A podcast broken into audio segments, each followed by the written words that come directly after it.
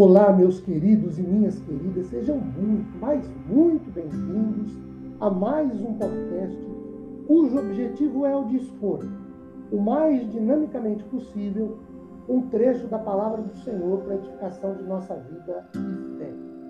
Meu nome é Ricardo Bresciani.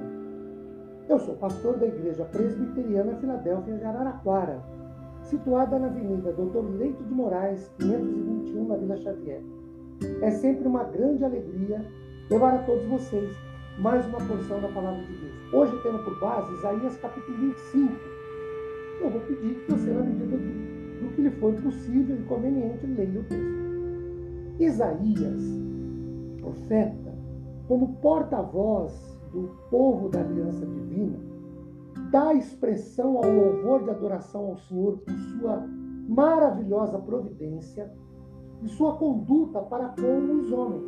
Para compreender melhor esse trecho, um trecho profético de Isaías, vamos dividi-lo em 20, esse capítulo 25 em três principais partes.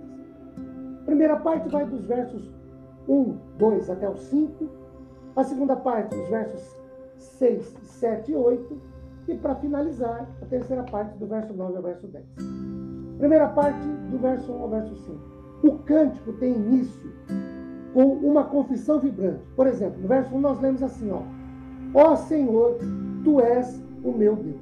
O louvor é atribuído porque Deus fez coisas maravilhosas.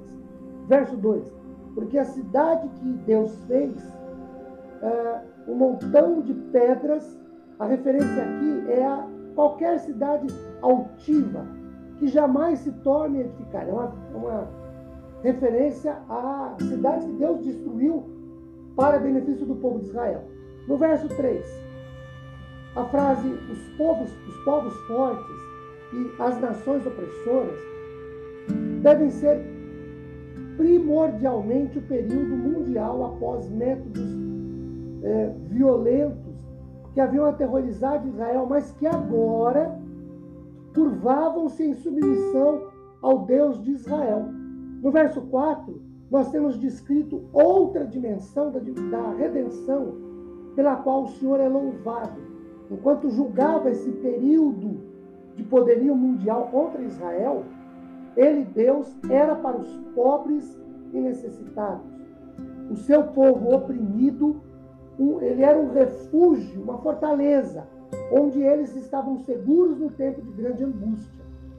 Deus era para os seus um refúgio onde se encontravam e encontravam proteção contra a tempestade e sombra contra o calor, de acordo com o capítulo 4, versículo 6. Em outras palavras, Deus era um local de refúgio contra a fúria impetuosa dos tiranos. De tudo isso, o Senhor protegeu o seu povo.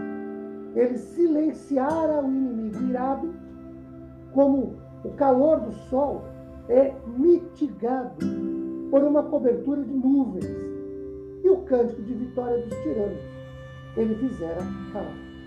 Segunda parte, versos 6 a 8, em Sião, centro do reino, verso 6, Deus prepara um banquete para todos os povos. Aqui o seu reino abrange não apenas Israel, então é uma mensagem profética, mas uma humanidade redimida formada por todas as nações. Messiânica essa passagem.